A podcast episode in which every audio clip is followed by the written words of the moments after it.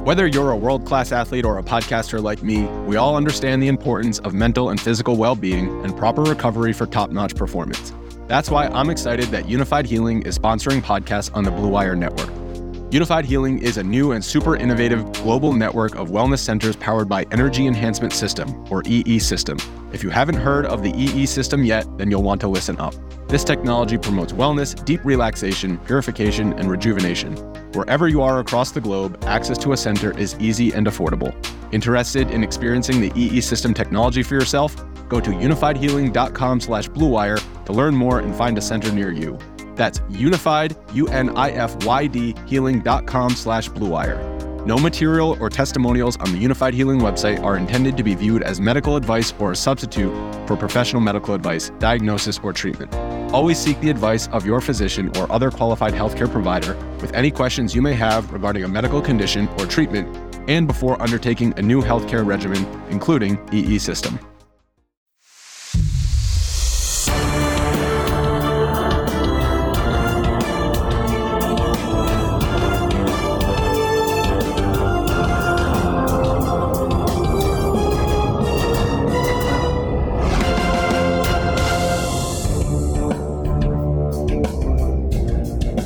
What's going on, guys? Thanks for tuning in to another episode of the Winning Gold Standard Podcast. My name is Zach Fernandez, and tonight I am joined by my co-host, Matt Llewellyn, and our guy, Mike Andrews of Nothing But Niners. Before I toss it over to you guys, if you're tuning in on Twitter, head over to youtube.com slash 49ers Hive. Join from there so we can see and interact with your comments. The link is in the little banner scrolling across the screen right now. We got a great show for you guys planned this evening. We're going to be recapping a little bit of the regular season and more so previewing the 49ers matchup against the Seahawks in super wild card weekend. I don't know if you guys have noticed they're really stressing that super. So uh, with that said, Matt, how are you doing this evening? I'm doing pretty good, Zach. Um, you know, I'm excited for the playoffs. It's It's been a season, that's for sure. Ups, downs, sideways, you know, all kinds of things that we saw that we wouldn't expect to see. And yet the 49ers still come into the playoffs with the number two seed. I mean, absolutely fantastic, man. Absolutely fantastic. Ready to go. Let's uh, go three and oh against the Seahawks. Hell yeah, exactly. Uh, Mike, how you doing? I feel like it's been forever since we've had you on. Yeah, man, a little too long, right? But I'm I'm actually doing really, really well. I'm excited about this time of year. For the first time uh, since before Jim Harbaugh, I want to be very, very clear. Since before Jim Harbaugh, I feel like the 49ers offense is matched by the uh, is matching the defense. And I am dumb excited. I have never been completely confident in the 49ers offense. It always felt gimmicky, even when Harbaugh and, and Roman was here. Um, I felt like Kyle Shanahan was never really living up to his end of the deal, being the offensive genius that we brought in. I wanted those Matt Ryan type plays, right? I wanted to see that kind of production and all that stuff. And uh, I, to be completely honest with you, the offense might be outperforming the defense right now. I know that sounds crazy, right? But they're putting up thirty-two points a game. I know the Seahawks were the one team where we only put up twenty, twenty-one, right? But they've had opportunities to put up more and just took knees right inside the shadow of the goal line with a minute and twenty left. They could have easily kicked three and made it over forty. Not one forty-point game for the 49ers this season. However, since Brock Purdy has been here, they have had four different opportunities to put up more than forty points, and they chose not to do it. The offense is finally clicking, guys, and the defense is there as well. I'm really excited about this postseason for the 49ers. Same, one hundred percent. Um, I, I know a lot of people, we'll get right into this. A lot of people were saying uh, – well, you know, the, the last time, it's just like last year with the Rams, right? They beat them handedly their first matchup. It was much tighter the second matchup. Maybe the pendulum swinging the other way for the third matchup, just like it did against the Rams. But that's a great point, Mike. Not only did they take a knee at the one-yard line, which, by the way, cost me some money because I had a Jordan Mason touchdown prop, uh, but they also had a pick six taken back. So that game should have been a ten-plus point win minimum. Uh, so I'm not that concerned. I am a little bit just because I, I do subscribe to the notion that it is hard to beat a team three times. And Matt, we've talked about this a little bit in our Cardinals postgame show, but what did you think of Kyle Shanahan when he said, we don't have to beat them three times. We just have to beat them one Saturday. No, it's a good mindset to have, you know. Um, I, I agree with you. It is hard to beat a team three times in a season. This is going to be a little bit different. Um, it is the playoffs, so you're taking it one game at a time. And that's kind of been the theme, I feel like, with the 49ers. Again, Fred Warner's post-game comments, I believe it was, man, after one of the division games, maybe it was the second Seahawks game, where he's like, hey, we're one and oh right now. Let's go be one and oh next week. And the 49ers have carried that forward. Um, it, it is going to be different. You know, the atmosphere is going to be a little more tense. We're going to see what Brock Purdy does under an entire game of immense pressure, which is what he's going to be under. And, I mean, let's face it, the weather looks like it's going to be a huge factor. And I subscribe, just like, you know, we both subscribe to the notion it's hard to beat a team three times. I also subscribe to the fact that bad weather narrows the talent gap. So this is one of those things where, you know, the 49ers have to watch out for the weather. Um, it's not what people on Twitter are making it. There's a couple guys that are like, oh, week one, they only did this. Completely different team. We're not going to go there, but, you know, weather does play a factor. And the 49ers are a very athletic team, and I think that you can take some of that out with, you know, bad footing, bad weather. Um, Brock Purdy, not exactly a rocket arm. What does he do when the ball gets heavy and wet? So there's a lot of questions. It's not just as cut and dry as the 49ers are going to go in there and, and, you know, stomp on the Seahawks all day long. It's going to be interesting. Yeah. I I think... Tommy unlike, Huck is a weatherman. Yeah. Unlike week one, uh, where it was that giant monsoon. I mean, the stadium's like fifteen minutes from my my my place. It shouldn't be that bad. Also, the this the field in Chicago was a complete mess. It's known to be a complete mess. Don't think it's that bad. I agree with Matt. I've seen some people on Twitter comparing it to that ridiculous mud, I don't know, mud field in Chicago week one. Shouldn't be anything like that. And like Tommy says, the rain is supposed to die down by kickoff. It's barely anything from one to four. So we'll see how it is. Well, we'll definitely see, because we also know how weather is. I mean, it's it's what it's Wednesday today. There's three days for the weathermen to change their mind eighteen different times. So you know how that goes. I mean, there's a lot of times where it doesn't happen or it happens early. So you don't know. Um, I would say it's less like Chicago, more akin to what we saw when we went live for the Tampa Bay game during that third quarter where it was raining. Um, California rain is different than Chicago rain. I'll tell you that. Yeah, definitely. Um, and go to, ahead, Mike. Just to quickly add to what you guys are saying, just twenty-four hours ago, it was a ninety percent chance of rain on Sunday. It's down to sixty already. And last week, they were saying the same exact thing. We're going to be playing in rain. We're going to be playing in rain. And the closer we got, we realized the clouds dissipated and we were fine. So I'm I'm not saying that there's not going to be any rain, but it seems like if there is any rain during game time, it's going to be minimal. So, uh, I mean, we just got to go out there and be ready to play football. That's yeah. what it, that's what it comes yeah. down to. And I also just want to add, unlike that Bears game again, where, you know, a couple of broken coverages allowed them, Dante Pettis, to get free. Um, I think this Seahawks team isn't helped as much by the weather as that Bears team was. Um, I think that if anything, this, this team's bread and butter is the running game and the occasional deep shots down the field. And I think the weather actually prevents them from doing what they want to do and taking these deep shots down the field. And I think if anything, what have we been complaining about or worried about the 49ers defense is giving up these deep shots. So if the Seahawks aren't able to take them due to the weather, that helps the 49ers, in my opinion. And I'm not worried about the, the Seahawks running game. Yeah. And well, and yeah, exactly. That's, that's it right there. The 49ers are number one against the run.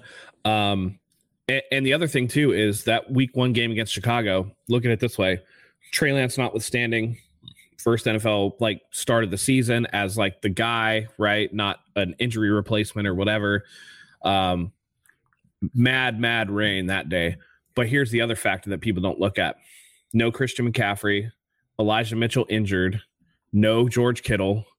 Like, this is an entirely different offense, right? Like, this is an offense that is going to be humming. We have McCaffrey, Mitchell, and Kittle on the field pretty much for the first time all season for a game. And so, again, it's why I'm not as worried, because if you're looking at the two teams, which one is going to be the better running team, it theoretically it should be the 49ers. And with how they run their offense, it's going to be shorter passes. They're not going to try to take those deep shots. So, you know, I, I do think that the weather could be a little bit of a factor, but again, it's one of those things where I feel like the 49ers game plan is enough to overcome. And I think you're right that what Seattle does is a lot different than what Chicago does, and it won't help them. And besides the fact that Geno Smith is not as escapable as Justin Fields is, obviously. one hundred percent. Yeah. Um, we're going to get a little more into this game, but did you guys, I want to talk about Adam Peters because they're, they're talking about it in the chat pretty heavily. Um, obviously, there was rumors, or there wasn't rumors, there was a report that he came out that I believe the Titans, the Cardinals, both requested to interview him for their vacant G M positions. And it came out today via Rap Sheet that he declined those interviews. What do you guys make of this? Mike, you can go first. Yeah, I, I just popped, just popped the uh, link in there, but it was from someone else, not Rappaport. But, um, you know, uh, I think it's pretty bad. I'm not, I, I think it's pretty cool that he, he did that, right? Because um, we heard about DeMeco Ryans declining second interviews with teams, you know, last year. These guys are on a mission. They want to prove something, right? Um, and so I thought it was, I thought it was pretty cool that these guys are like, look, I'm in a good spot and I kind of want to stay here. Uh, I would be, I would, I'm going to be very interested, and I'm going to be watching very closely how many other teams request to interview Adam Peters in particular. Uh, I think the Niners promoted him with a promise of something. People are forgetting that he was recently elevated just last offseason, if I'm not mistaken. He was elevated to a different position. Uh, and I think that there's more in store for him uh, coming down the pike. So I think that he's operating on a, on a mindset of, I got more coming here. Uh, now, what's more than a G M? I don't know, but he I, maybe he gets a G M position here and then they promote John Lynch or something else, I, you know. Uh, but there, there's always something that the teams can do to keep these guys happy and keep them here. You know, he's obviously has a major touch and hand uh, in the involvement of the 49ers draft. So uh, there's really no need for him to go anywhere if if it's going to be much of the same where wherever else it is that he's going. I agree. Um, I think, and a lot of people were kind of bringing this back up, this past offseason with John Lynch, the report, which I don't even know if it was a report. I didn't hear about it until he was asked about it at that press conference, that he was thinking about leaving the 49ers G M position to go back to calling games or going to Amazon as a commentator. And he kind of denied it. Him and Kyle looked at each other like, oh shit, this got out. Uh, but they asked him, how long do you plan on being G M for the 49ers? And he said, until the job is done. If they win a Super Bowl, theoretically, is the job not done? Um, I mean, I think that that's what they're telling Peters. As soon as we win, Lynch is stepping down and the gig is yours. And who wouldn't pass on being the general manager of a, a historic franchise like the San Francisco 49ers? Like it, it's it's unmatched and something the Cardinals nor the Titans can offer. So I think Adam Peters is extremely smart in turning down these interviews, but he's still allowing his name to get out there. So kudos to him. Uh, Matt, did you have any, any thoughts on this? Yeah, I think it's one of those things where I think behind the scenes, I think Mike touched on it perfectly. I know, Zach, you're talking about the, you know, the T V thing. I think John Lynch has a very real opportunity to get promoted as kind of like an executive, a president of football operations, if you will. Um, I know that he also served as general manager, but really Carmen Policy back in the eighties, his big thing was being an executive in the front face of the organization in a lot of ways. A lot of people don't even know Carmen Policy, you know, while he was with the 49ers in the eighties, all the way up until he took the G M role in nineteen ninety-one. Um, you know, he started out as counsel, obviously, but, you know, John McVay was the longtime general manager of the 49ers, but Carmen Policy was the guy that was in front of the camera. This reminds me a lot of this. I mean, we all kind of feel like, in some ways, Adam Peters is really the de facto G M, as it were, with, you know, the real talent evaluation and, you know, the late later round draft picks, right? Once, you know, my theory, once Kyle and John are past the point where they had time to look at the draft, that's where Adam Peters really shines. And that's why a lot of the late round picks hit. I think that they have some type of agreement there that Adam Peters uh, is, you know, the guy that they want in the building. And I think that it's kind of like he's assistant G M in name only, but he's essentially running the show. I think that they can do him a solid by making it official um, and kicking John Lynch upstairs. But I think that's well on its way uh, to coming. So it's one of those things. I think he knows where his bread is buttered. And if you're looking at a team like the Titans or the Cardinals, or he was recently linked to the Seahawks as well, um, particularly in the midst of a playoff run, you're going to turn those down. I mean, why not stay where you know what's going on. You know the organization inside and out. You know what Jed York wants. You work well with John and Kyle. It just makes all the sense in the world that he likes what he does here and that there's probably some type of sweetheart deal on the table for him that, you know, not everybody knows about. Well said. Um, and yeah, the comments are saying, you know, who would want to work with Kyler Murray? And the report came out earlier this week that they are planning on trading DeAndre Hopkins this offseason. The Cardinals are blowing it up, aside from Kyler Murray and whatever other rookies they have. Yeah, Kingsbury and Keim are gone. Yeah. Have you? Uh, maybe I should. There's this theory yeah. that Steve Keim was the one that hit someone in Mexico. I I heard that as well. Uh, Mike, have you he heard immediately this? Immediately went on this like health leave, and then yeah. they just let him go afterwards. So no, I, I'm sorry, my son just came down. I, I missed the very no, last. No, you're good. Steve Keim, what happened with him? Do you remember when when the 49ers and Cardinals played in Mexico City? Afterwards, one of their assistant coaches, I believed, it's a line co- offensive line coach. Offensive, yeah, thank you. Offensive line was, was arrested allegedly for, arrested, and they fired him for hitting someone with the car. Right. Yes. So there's a theory that Steve Keim was actually the one that did it because they look exactly alike.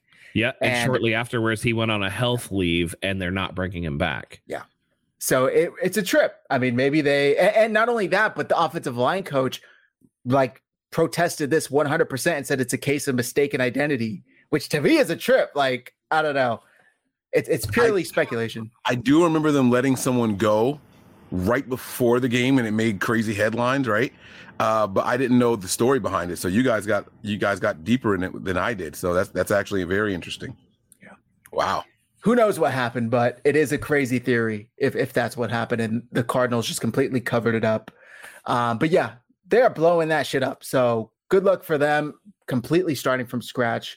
Uh, right after a year after giving Cliff Kingsbury a contract extension through twenty twenty-seven, he's gone. So shocker, that didn't work out for them.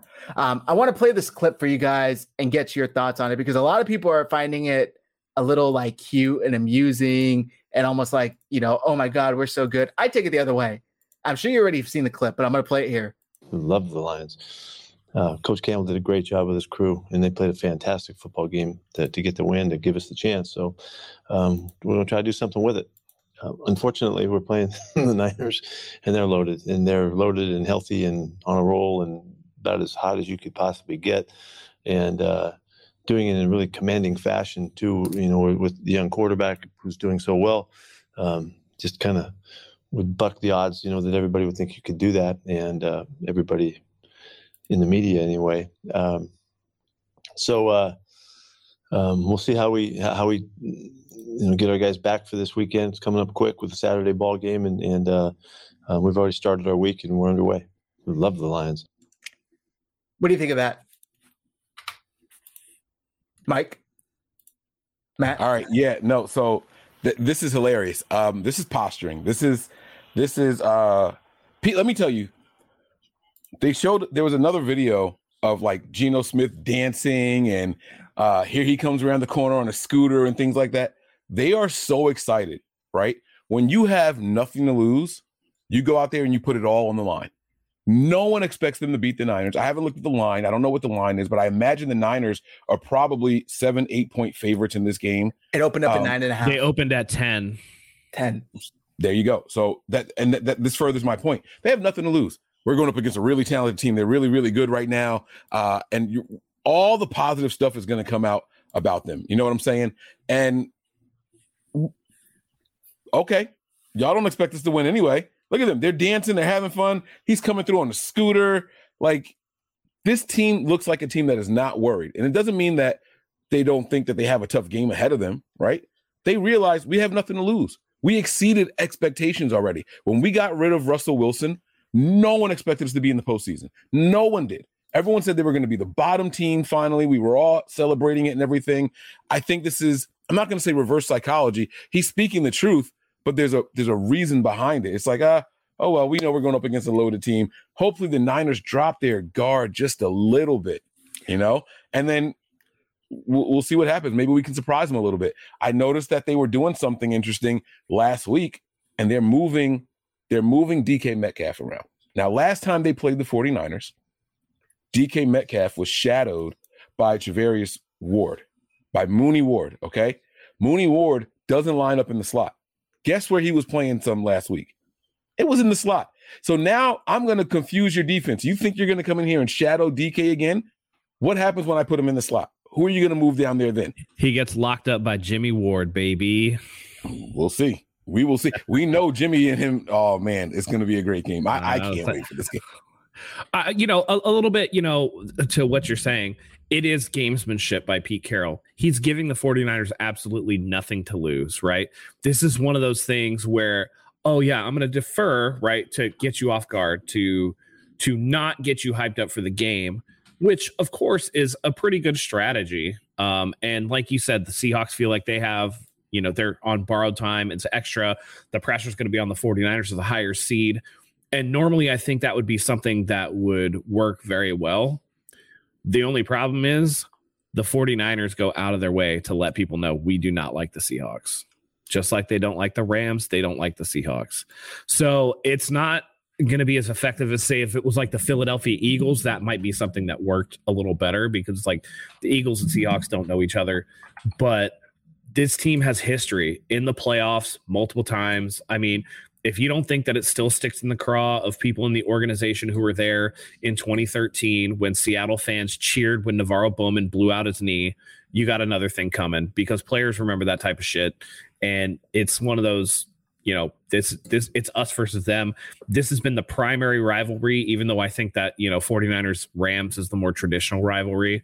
And there's another level of hatred in that one. But 49ers Seahawks, there's, I don't think the 49ers are going to come in, you know, flat or anything like that. They might come in a little tight just because of the expectation, but at the same time, with a team that's as athletic and as physical as the 49ers, coming in tight just means that, you know, we might see a flag here or there. They're going to be on top of their game, though. Yeah. Um, and it's it's smart for Pete Carroll to do this. He's got to do whatever he can, because on top of just being sheepish and playing the game and things like that, there's always that ring of truth to what he's saying, too. He knows that the Seahawks are outmatched. Everybody in the country knows the Seahawks are outmatched.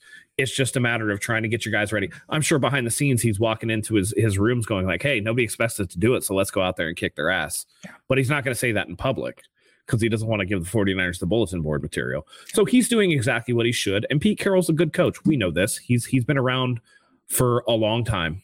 So it's, you know, it's going to be interesting, that's for sure. But he's doing what he should do as a coach. Yeah, I agree. Um, a lot of people were, were like reveling in this and finding a lot of joy. And I'm like, do you not understand like the the mental games he's playing? Bill Walsh used to do this all the time.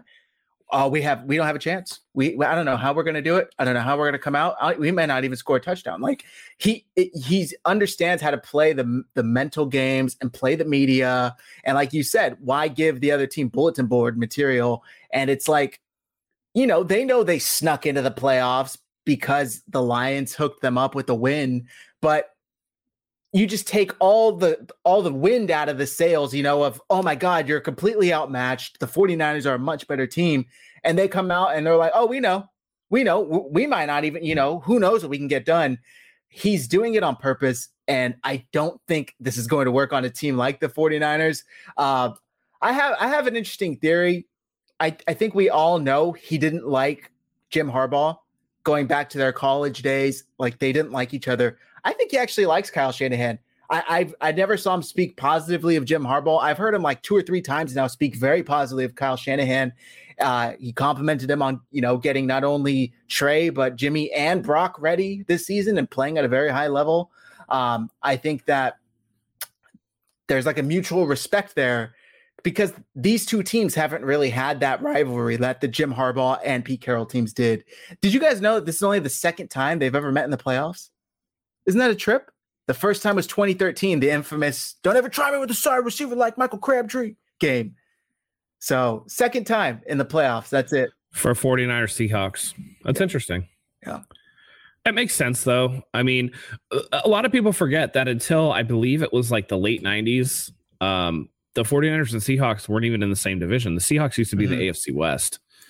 And then once, I believe it was, it might have been when they brought back the Cleveland Browns in ninety-nine and they realigned that they switched them over. But, you know, it again, it, it doesn't matter. They play each other twice a year. There's no love lost. Any division opponent in the playoffs, it's just extra special for the players. Um, you know, they get an extra chance. twenty nineteen, that was division on the line. Um, the 49ers again won the division in Seattle this year. Um, so they got to get it done at home, you know? Exactly. That's the main part is, is at home. Um, Jesus Cristo says after Fred's speech for that Thursday night game, I don't believe they'll be lacking any intensity. I couldn't find the unfiltered version, but uh, the S F Diners posted this one up, so I'm going to play it because this, this can make me run through a wall at like three in the morning. Right, right, right, tonight, hey, tonight, remember this, remember this, we hate these boys, we hate these. Come out and smoke these boys from the first whistle. The first whistle. One game. One game, sixty minutes. All you got. I fucking love y'all boys, man. I love y'all. I'm hard. Let's go beat that boy.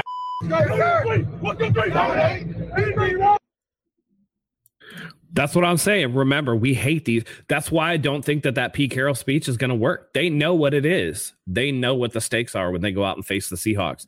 Imagine, right? You beat the Seahawks two times in the season, and then you lose to them in the playoffs. Yeah. Imagine. You know, you know what it reminds me of? It reminds me of this past season when all those Dodger fans talked all that shit, and then the Padres smoked them in the National League Division Series. I just, and I just knew for a fact that Matt was going to say, it reminds me of last year when everyone was like, "Oh, the Niners beat the Rams eight times in a row. They're going to beat them." Well, I mean, that t- I didn't want to, I didn't want to be so on the nose, but that was one of those things too, because we all remember from last year. You know, that was the easy comparison, right? We came back week eighteen. I loved it. I was there in person. What a game! And then we go and lay that dud in the N F C Championship again. Nobody cared about the regular season after that point. Who gives a shit about those two regular season games? Because they beat us when it counted. And so this is going to – and that's another thing. You don't think these players have that on their mind? Look, we swept a division opponent last year when we met in the playoffs. They beat us. They're going to leave nothing to chance. That's for sure. Yeah. Yeah. Uh, Mike, you got any any thoughts on that? If not, we can move on to the next topic. I, we haven't no. spoken in a while, so. No, it's, sure. no, it's all right. No, we can keep it moving. I'm cool with it. All right. Yeah.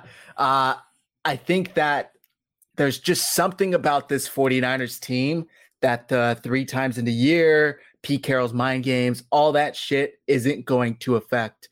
And it, it's, I, I don't even want to say the revenge season shit, but like all of the actual revenge that should have gone to that twenty twenty season, I feel like it's this year without any of that corny extra shit. Like they're actually about it. They're actually doing the work. They're actually just shutting up and getting to work. You know, they're not out there posting these clips, talking on social media. Some of them, maybe they are. I saw George Oda posted some some shit the other day that people were like, "What are you doing? Shut up!" Uh, but did you catch that, Mike? Not only did I catch it, I had to retweet, "Hey, talk your shit," because I hated people telling, "Oh, be humble, be humble." Da da da. What do you guys want people to tweet? We're scared of these guys, and we hope that we win this game. Yeah. Like, no, go out there and put your balls on the table, bro. Like, hey, we prepared for y'all like y'all prepared for us. Now it's mano a mano. We're going to see who wins this game. I don't want humble players over here anymore, bro. We have the best defense. We have the highest scoring offense since Brock Purdy's been in the league. Like, we got the number one quarterback. Believe it or not, Brock Purdy is the number one quarterback since he's been with the 49ers. Crazy to think, right? Talking about touchdowns. I'm talking about passer efficiency and things like that, Q B R or Q B rate, whatever, whichever one of those weird metrics it is. He's first in like four different categories. Why do we have to be humble? When, if not now, do we get to talk shit before okay. going into a game? So Why I, do we have to use revisionist history? In my opinion, most people weren't mad that he was he was typing himself up there, upset that he was going to fucking jinx it. That's what they're saying. Like, don't jinx this shit, bro. Like, just get to work. And there's a lot of superstitious people out there. That's it. But, I, I yeah, but here, I'm going to tell you the difference between fans and pro athletes, though, and people that are in professional sports. There is not a humble motherfucker in pro athletics. Not a one. Not a one. If they act like they're humble, they're lying to you because they're all the cock of the walk. They were all the best in their high school. They were all probably the best in their college. They're used to being the best. So when they get to the league, they think they're the best at all times. They think exactly. they're the best. Exactly. These guys have been the best since they left high school. Why now do you want these guys to be like, oh, well, I don't know. I'm, I'm a little timid and blah, blah, blah, blah. Get man, come on, bro. Stop it. Stop. None it. of them are scared. None come of them on, are scared, man. Except for Zach Wilson when when people throw up gang signs around him, I guess, at the draft. But no, I, I love that meme. That is an all-time meme. But seriously, these players, they're all professional athletes, you know? Yeah. I even and I joke on Zach Wilson, but when they asked everybody what their superpower was, he's like, my decision making. His decision making on the field is dog shit, but he thinks it's good, and that's what I'm saying. He's not humble. Yeah. All these professional athletes are, you know, they have a confidence that most people will never see in their life or feel and, in their life. And, you and if you it. do feel it, it's because it's the one thing that you feel like you do better than most people. You know what I'm saying? Like me in the healthcare field, I feel pretty confident in what I do, you know, because I'm good at it. And so that's, you know, it's not to the level that a professional athlete is. Obviously, that's their entire life. They're the top one percent of one percent in the league. There's nothing like, I mean, come on, man. Being in the N F L is, that's, it's crazy. The, the odds of somebody being born and get making it to the N F L are so astronomical, and all these guys are the best of the best of the best. So of course they're not going to be humble. Come on, man. I it, it's like, sorry to cut you off, Mike, uh, but it's like Brian Scalabrine when those people were talking shit to him, and he goes, "I'm closer to Michael Jordan than you are to me," and that's, you know, Michael Scalabrine's a meme. Did you see the video of him pull up on fools? Yeah, dude, he smoked him. Yeah, he smoked him. He pulled up on these dudes that were talking shit, and he just he just skunked them. Just went out there. Bro, old Brian Scalabrine. We don't think about that, right? Like, we all go to the basketball court at at twenty-four hour fitness or whatever the fuck, and we shoot around some hoops, and we're like, man, we're good shooters. But then you'll watch N B A players, and they'll go to a gym, and they won't miss. No. They'll shoot like ninety percent, and they'll play a ton of pickup games. Nobody can check them. Nobody can, even these like fifty-year-olds. Michael Jordan could walk into a twenty-four hour fitness at sixty years old and probably smoke everybody in that gym because that's how good they are. Even when they start deteriorating, it's going to take them a long time. Michael Jordan will probably be a better basketball player than me after he's dead. I'm just saying. I completely agree. Here's the best thing about this whole Pete Carroll thing. If the Niners, when the Niners go out there and smoke them, you know what's going to happen? The fan base of the Seahawks is going to turn on him. Maybe if you weren't so smiley and so complimentary of this team, we would have had a better game plan. Maybe if you took your job a little more, they're going to turn on him. As soon as this clock hits four zero, I hate the triple zero thing. I get it, but there's it's a fifteen minute, it's one five dot dot zero zero, right? So I hate the whole triple zero thing. But when it hits four zeros on the clock, and I know that they only show three, I do get it. I promise I do. But when they show that, I could give you a really nerdy math answer for why that is, but I'll let it go. No, I, no, no, no. You got to say it. You got to say okay, it. Okay, so in math, anything before either a decimal point or um, a colon, you only do to the first significant figure, which is one. After, you have to show every single zero. That's right, there. Because it's infinite zero. So, way, so if I, you I talk, if you talk about in drag racing, they measure to hundredths of seconds. So it's like, you know, ten point zero zero three or whatever. If it's ten point zero zero zero, they'll show all three zeros. Yeah, no, I, no, I, I do. I, I do understand why they say it, right? But my my point, though, is this. When that clock strikes zero, how's that? When that clock strikes zero and we win by two or more scores, which I fully believe we will now, they're, the, those twelves are going to turn on Pete Carroll. Juicy Fruit is going to be banned in Seattle when this is all said and done. Okay. Zach not, in the least, not in the least. I think that these fans are through the moon that this wasn't a, a three and fourteen season. I think that a lot of them, their their videos pop up on my feed every now and then on TikTok and on, on Twitter and shit. And in the comments, they're like, they just found one thousand dollars on the floor. They're like, holy shit, this year couldn't have gotten any better. We got rid of the cancer that was Russell Wilson, and you paid us a ransom to get rid of him? Yeah, hell yeah. You can take him. And on top of all of that, we're still winning games. And on top of all of that, Geno Smith just set a bunch of franchise records. Geno Smith, the guy who everybody was laughing at, competing with Drew Lock a few months ago for the starting gig.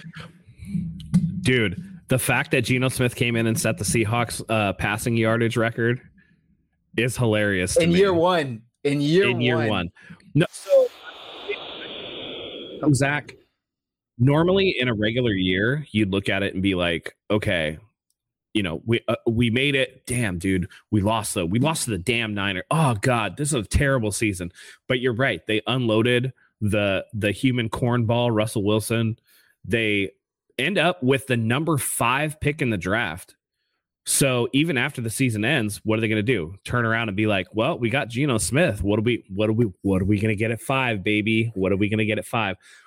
I don't think that Seattle is, and no offense to their fan base, but it's not as hardcore as the 49ers fan base, as the Cowboys fan base, as the Raiders fan base, as the Eagles fan base, right? There are certain N F L teams, legacy N F L, the Steelers fan base. There are certain legacy N F L teams that have a history of being good, right?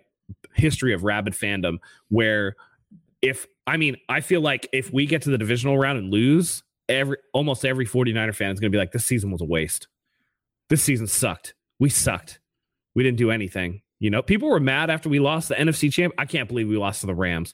Damn, we would we would have went in there and smoked we would have went in there smoked we would have smoked the Bengals, we would have crushed them, we would have killed them, we would have won. That would have been number six. But the Seahawks, they have one championship to their name. You know, so for them, it's just everything is icing. They made it to the playoffs when they weren't expected to. I think I picked them to finish last in the division. I had them ranked by the way, second. I, I, I, yeah, I mean, I'm telling you. By the way, speaking of disasters in the N F C West, is it just me or or does anybody else really, really, really want to go to H B O Max and watch that Hard Knocks in season with the Cardinals? I am I... gonna binge watch that shit. I love that you said that. I was actually searching for that today on YouTube. There is a there's a page I can't I didn't favorite the page, but he posts all of the uh, the Hard Knocks over there, and uh, it's clearly it's not licensed, right? So he hides the name, he buries it. But I I've, I've see, I saw the one when we went to Mexico, and I was trying to find it again because I just want to go back and see it. They they've released a clip of J J Watt crying during the uh, congratulations montage, right? And and I get that, I respect that, but I want to see them. Like, I want to see them get really, really high when they get that first touchdown and then just boom, we crush their dreams like a frat party in soda cans, right? Or beer cans, like just crack right on our forehead. It's over for you guys. Like, I want to see that part right there. Yeah. I, I want to see the, the entire season play out and see how different attitudes change over time and how different players act over time, specifically Kyler Murray. Yeah. And that dynamic between him and Cliff Kingsbury. I'm very interested to see how that goes. But now it's like must-see T V, and I'm going to binge it. Um, I binge-watched Hard Knocks before the season just because I think Dan Campbell's a motherfucker, and, like, he makes me want to go and play football, and I'm old and decrepit. But, you know, and by the way, shout-outs to the Lions. They almost did it, man. They almost did it. That's the if, one if, team I didn't want to face. I'm so that, glad. Me, they're same. Not- Same. I thought they were the most dangerous out of out of Seattle, out of Green Bay. I thought the Lions were more dangerous than both of them. So I'm glad we don't have to face them. Um, can you can you guys elaborate on that? Because I said that on our show, and people looked at me like, Mike, it's the Lions. And I'm like, yeah, but nah. I think they're too dumb to know that they're still nah. lose. Like, yeah. Can you explain it? Because I, I ahead, said the same yeah. exact thing. So listen, Dan Campbell's a motivating head coach. Jared Goff is better than people give him credit for, right? Jamal Williams led the N F L in rushing touchdowns. They still have DeAndre Swift behind him, by the way. Amon-Ra Saint Brown is no joke. That offense goes. They had more thirty-plus point performances this season than any team in the National Football League. And so when you have a team like that, when you have a young, hungry team, dude, anything goes. Aiden Hutchinson, savage. Really, really good player. Really good pick for them. It's it's not your mom's Lions. This team is hungry. They're going places. They finished, I mean, you know, they finished second in the N F C North, nine and eight. They were a winning football team this year. Uh, you can't understate how good of a job that Dan Campbell and company have done. Aaron Glenn and all those guys on that coaching staff have this team playing incredibly. And by the way, just for a reminder of people who need one, we played the the Lions not too long ago under Dan Campbell, and we got out to a huge lead, and what happened? They still didn't go away. And those teams that are hungry and don't go away, those are the dangerous ones, man. So for me, the Lions were much more dangerous than crusty Aaron Rodgers and a Seattle Seahawks team that was glad that Baker Mayfield was on the opposite sideline so that they can get it to the playoffs and kind of back their way in. Also, I, I think that some teams that have been ass for so long, looking at Detroit, looking at Jacksonville, when they hit on even like forty percent of those picks, especially the early round ones, you accumulate high level talent at a much higher rate than teams that are good, because they're obviously not picking in the top half of the draft that often. And the Lions have done that. They've hit, you know, Aiden Hutchinson. They got that, that offensive lineman that I can't remember his name right now. Amon-Ra Saint Brown. Um, Amon-Ra Saint Brown, by the way, I think was a third round pick. Crazy. Insane. And then you get Jamal Williams from, you know, your division rival. You still got DeAndre Swift, like you said. They're a very, very good team. And I saw people like, uh, was it Cowherd maybe? I forget who it was. Already crowning them as the N F C North champ next year. Like, that's how, how high people are on this team. I don't think the 49ers match up well with this Lions team. They have a really good offensive line. Aiden Hutchinson's coming on. I think he has like three interceptions this year or some crazy shit like that. Like, uh, they have great receivers that can get down the field, and their secondary solid. So I, I'm glad. The, and on top of all of that, behind the 49ers, they're arguably the second hottest team in the N F C to end the year. And just, I'll end with this. Jared Goff, during his last nine games this year, he was two oh nine for three oh six, sixty-eight point three completion percentage, two thousand three hundred ninety-seven yards, fifteen touchdowns, zero interceptions, and they went seven and two. I'll do you one better. Jared Goff on the season, sixty-five point one percent completions, four thousand four hundred thirty-eight yards, twenty-nine touchdowns, seven picks for a passer rating of ninety-nine point three. Oh, by the way, he was an afterthought in that trade for Matthew Stafford where they sent two ones and a three along with Goff to Detroit. Yeah, I mean, the Lions, listen, I know that the Rams won last year, but the Rams look like a house on fire. It looks like McVay is going to leave. He gave his per- coaches permission to job hunt, which tells me that he's on his way out. They have no picks until like twenty fifty. You know, like you you got a lot of high end guys. Does Aaron Donald come back? Because he was thinking about retirement last year and they were trash this year. You think he wants to come back for a rebuild? Jalen Ramsey is washed, right? Matthew Stafford, he says he's not going to retire, but you know, his wife had a brain tumor. Thankfully, she survived, but her business with like brain stuff, dude, she's not one to, I mean, obviously, happy wife, happy life, right? Like, there's going to be pressure there. Obviously, you know, the, the Tua situation in Miami exacerbates that as well, because Stafford had two concussions back to back. It wasn't to the extent of Tua, but now we're seeing, right, what the accumulation of concussions can do. So you're looking at, the Detroit Lions get two firsts and a third from from the Rams and Jared Goff, who had a very efficient season. I mean, if you just do the, and I hate it, the blind comparison, but if you just do the stat comparison, you look at that stat line and you're like, damn, that's a good quarterback. It's what I'm saying. I think Jared Goff is much better than people give him credit for. He's he looks like he's doing a he's he's happy in Detroit and he's doing his thing, and it looks like that they're not going to replace him. And quite frankly, based on his performance, they don't have to. They can use those picks to build around him and make the team better. Yep, I agree. Um, and, and shout out to Ben Johnson. That offensive coordinator is likely going to get a head coaching position, maybe even next year. I, I see he's getting interviews already. He's done a hell of a job. Mike, you were, you started off the segment talking about how they put up like thirty plus points in every game this year or something crazy like that. So shout out to him. Uh, did you have any, any other thoughts on that, Mike? No, no, no. I got, I got nothing got else, man. Got you. You guys did good. Let's talk about what's been on the screen for the past fifteen minutes. Brock Purdy. And I brought this up, Mike, when you brought up how he's been playing the as the best quarterback in the N F L since he became the starter in week fourteen. And I think that's actually cutting him a little short because he he played most of that Miami game. Let's not forget. Um, but passer rating, first in the N F L with one hundred nineteen, eleven passing touchdowns, tied for first in the N F L. Pass T Ds per attempt, eight point nine percent, first in the N F L. Passing yards per attempt, eight point eight five, first in the N F L. And five dubs. I mean, I know Matt and I have talked about this, so Mike, I'll ask you, and may, maybe I even asked you as well. Isn't like... Isn't this what we wanted to see out of Trey Lance? He, granted, he didn't have the time to prove it, but if Trey Lance, if this picture was him instead of Brock Purdy, wouldn't we be through the fucking roof? Yeah, no, we absolutely, we would be celebrating, and we should celebrate because it's Brock Purdy as well, right?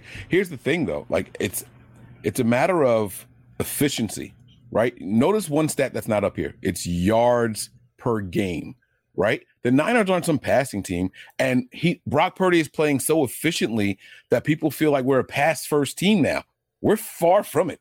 My man didn't even throw for two hundred yards in the last game, right? But we put up thirty, what, thirty-eight points and kneel, knelt. Like, they they put um, Josh Johnson in for, like, three or four drives, and he didn't attempt a single pass. Not one pass did he throw during that entire time out there on the field. It was just handoff, handoff, handoff, punt. Handoff, handoff, handoff, punt, right? Because the game was in the bag. We want to get through here with as little injury as possible. We're ready to go home, right? Like, Brock Purdy is coming in here, and he's proving a well-balanced team is the most dangerous team. People are trying to diminish a run game or running backs, and I I I couldn't disagree more. You get a quarterback that goes in there and plays, for the most part, mistake-free football, and I'm not saying that Brock Purdy is perfect because, trust me, he's not. These last couple of games, he's done some things that I can't stand. But if we were to see this kind of production, this kind of efficiency from, from Trey Lance, from Jimmy Garoppolo, which we actually were seeing, let me be very clear here, right? If we were seeing this consistently from any of those guys, we'd have been like, yeah, there's no need to move on from anybody. There's no need to move on from anybody. So I like what we have here. People were talking about trading this guy or trading Trey Lance and all that stuff. And my question is just why? Why would we get rid of either one of them? If anything, the 49ers have shown why you need to have at least two quarterbacks you're confident in starting, you know, that, you know, that you're going to need these guys. We talk about all of the running back injuries over the years and every season, how many running backs we go through. Tell me the last time the 49ers didn't have to use at least two quarterbacks in a season. We're not that team for some reason, for whatever reason, snake bite, whatever you want to call it. We don't have the luxury of going through a full season with a quarterback. I don't know the last time it happened. And people say Jimmy did it in two thousand nineteen. And even then, I think he missed a couple of plays and things like that due to some injury. So I, I just, I don't know why anybody would want to get rid of him. Is the trade value going to be high? Sure, maybe. Can you get more than what you paid for Brock Purdy? Absolutely. But you have two guys here that, one, you believe in, and two, are on rookie contracts. There's no need to move on for either one of them. Let Brock Brock Purdy. Let Gro- let Brock Purdy go out there and continue to shine the way that they might. Glock Purdy. Glock, come on, man. Boom, let's go. Right? Like, let him go out there and continue to shine. I don't care if Jimmy is healthy. Do not put that guy in in the freaking postseason. I've seen enough of it. I've seen enough of it. I don't want Jimmy coming back in the postseason. Leave this kid in there, and if he starts to struggle, that's when you bench him. But we have not seen it happen yet. There's no need to assume it's going to happen. And if it does, I think the roster surrounding him is good enough to overcome whatever, you know, negatives he might have.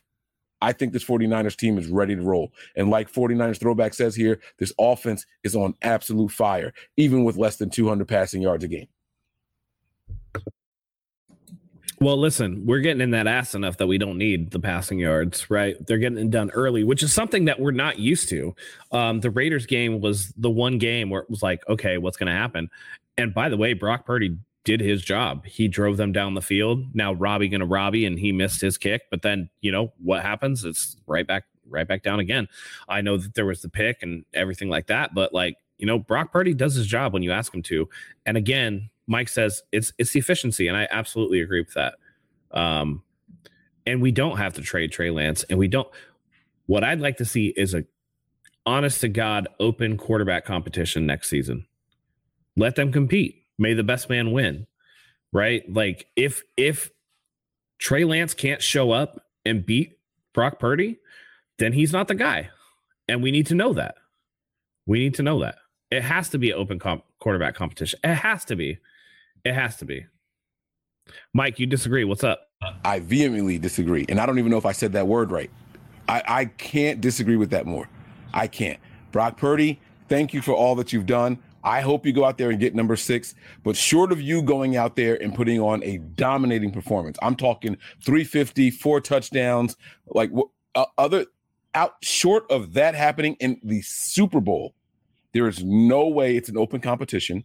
There is no way we should be considering this young man as the starter starting next season. Trey Lance will be healthy. Trey Lance will be healthy probably during the postseason, but they don't want to talk about that. However, there's no way There's no way it should be an open competition. I I couldn't disagree with that more. Uh, listen, I'll tell you this right now. If Brock Purdy gets the 49ers number six, it won't be an open competition. It'll be Brock Purdy's job. I you am not sit that, a Super Bowl listen, winning quarterback. Listen, I, if, okay. if if they win the Super Bowl this year and Brock Purdy is the starting quarterback of the 49ers, the 49ers Super Bowl winning quarterbacks will read as follows: Joe Montana, Steve Young, Brock Purdy. They ain't sitting his ass for Trey Young. I com- but I short of that, short of that, I think that Trey uh, that Trey Lance will be the starter next year. The 49ers are going to win the Super Bowl this year, and it's going to be with Brock Purdy under center. I have a buddy of mine that we make when our teams play in the N F L. We we make what we call a bill bet. Okay, we pick a bill before the game starts, and the other person has to pay that person's bill, cell phone bill, electric bill. We never do mortgage or rent. We don't. We wouldn't do that to each other, right? But we make a bill bet. I am willing to make a bill bet with you that even if and when he wins the Super Bowl, he will not be the starting quarterback, and it won't be a competition. I'll take that. Let's go, baby. I'll now, let me give you my reasons why, right? Aside from the stats, aside from winning and all that stuff, right? Because that stuff is something that we can never argue about, right? If he goes out there and he wins it, I can't say, oh, he didn't do, he didn't do, he didn't do, right? You have to look at the reasons why the 49ers decided to move on from Jimmy Garoppolo. It wasn't the overthrow and the Super Bowl. It was that this young man limited what Kyle Shanahan could do on the offensive side of the ball. And if we are true, if we take away all the emotions of Jimmy versus Brock Purdy, if we get rid of all of those things, the truth of the matter is Brock has not done a single thing that Jimmy Garoppolo didn't do this season. Not one thing. Has he done? I disagree one hundred percent. Okay, I'm listening. one hundred percent. I'm listening. Um, I'll tell you right off the bat one thing that Brock Purdy does that Jimmy Garoppolo can't fucking do. And I'm not going to say throw deep. And I'm not going to say Brock Purdy will throw the ball away when nothing's there instead of forcing it. And that is so important. Jimmy Garoppolo does not throw the ball away. Never, I'm gonna, never, never, never, never. I hear you. Go back and watch the last play of the game from nope. the Rams game last year where he did the whirling dervish and fucking just yes. ugh, I remember. diarrheaed that shit all over yes. the field. Brock Purdy would have thrown that ball away and they would have had another down to live with. I agree with everything that you just said. Here's the difference. You had to go all the way back to last year. For whatever reason, Brian Griese put something different in Jimmy's head. He was throwing the ball away this year. He didn't, though. He didn't. Bro. This was an outlier season for Jimmy Garoppolo where a lot of the passes that Jimmy throws that he makes, which he still made this year, just weren't getting intercepted. Go back and watch Jimmy Garoppolo's play. Jimmy Garoppolo had an eight-point play for the Denver Broncos this year. A safety pick six. Yes, okay. He did. Brock Purdy has never made that type of play.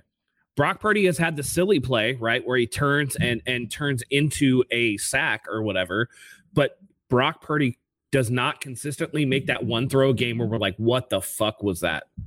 Brock, he does not make that throw. That is true. That is absolutely true. We have not seen Brock Purdy make those kind that's of all plays, the, right? But, but, but but that's important in a Kyle Shanahan offense. All you have to do is not make that fucking throw, and Kyle makes the offense so easy that everything else just comes naturally. And the one thing that the problem, and I'll tell you the problem that I have with Trey Lance, we talk about it, and Robert Saleh said this. He said it about Mike White, and, I, and I'm coming to believe it about Trey Lance.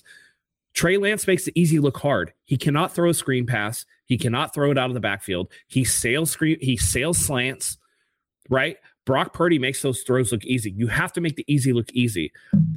Yes, Trey Lance is the better athlete. Yes, Trey Lance can throw down the field. But I need to see that Trey Lance can just do the run-of-the-mill ho-hum offense, which Brock Purdy can do. And until otherwise, if Brock Purdy takes his team to the Super Bowl, I don't see how you take that job from him for a guy that is so inconsistent and obviously needs reps. Of course he needs reps. I'm not judging him as a finished product because he's so raw. But with a Super Bowl winning team, anything short of the Super Bowl is Trey Lance. But if Brock Purdy takes them to the Super Bowl, I don't know how that they can take that job away. And see, from this, this is also why I disagree. I don't think one game's outcome should determine whether or not you have a starting quarterback or not, right? We saw the But Raiders, if they win the guys. Super Bowl, if they win the Super Bowl, Brock Purdy will have won what, nine straight games as a starter? It's not one game. It's the body of work since he came in against Miami. Right, but you said anything short of a Super Bowl, it should be Trey Lance, and that's where I disagree.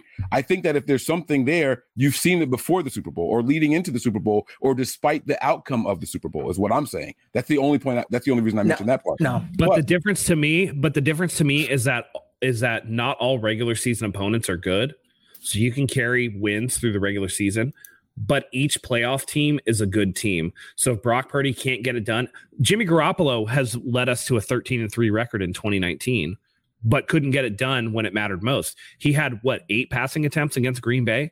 He had what, fourteen against against uh, Minnesota, and then he couldn't hit the throw when we needed him to make a play. He couldn't make the play in the Super Bowl against the Chiefs.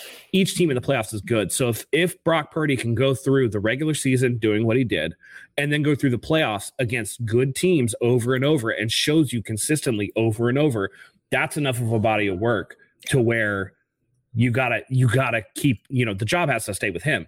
Now, if he struggles and they're winning in spite of Brock Purdy, like they did with Jimmy Garoppolo, that's something different. But if Brock Purdy is making good plays and, and leading the offense in just the way that Kyle wants, which is don't make mistakes, hit the open dude, which is what Purdy does, there's no reason to replace him.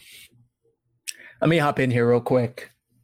I think, Mike, you're saying one game should determine that outcome next year. And I, I agree with you, but it's the one game that this team has not been able to win for two decades. You know what I mean? Like, it's not just, it, it, it's not, hey, if he wins the wild card or loses the wild card. No, it's the Super Bowl. And not only that, but you need something with that sort of magnitude to allow you to go to the guy that you just mortgaged your immediate future for and say, thank you, but we're actually going to stick with him unless you beat him out. If you beat him out, then we'll go with you. Also, I said this the other night in the chat.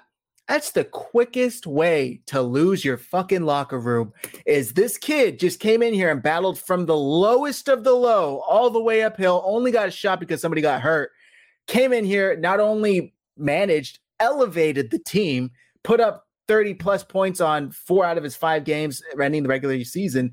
And then if if what happened, five out of his six, five out of six. And if they win the Super Bowl, that would have means that he won the next four games to get there.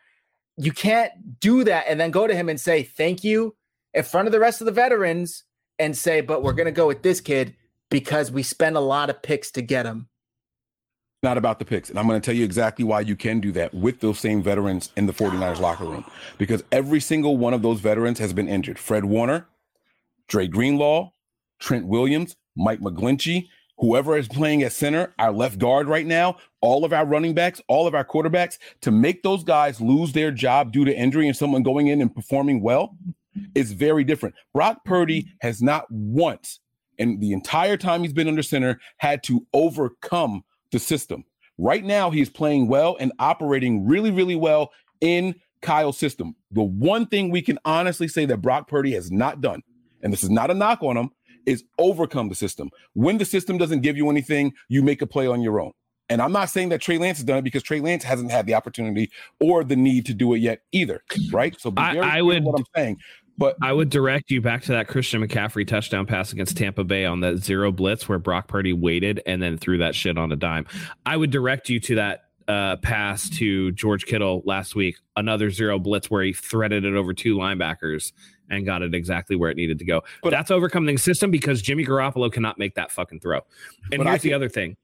Here's the other thing. You say that those veterans have all been injured and they've all th- losing their job to in- guess what they've done that Trey Lance hasn't done?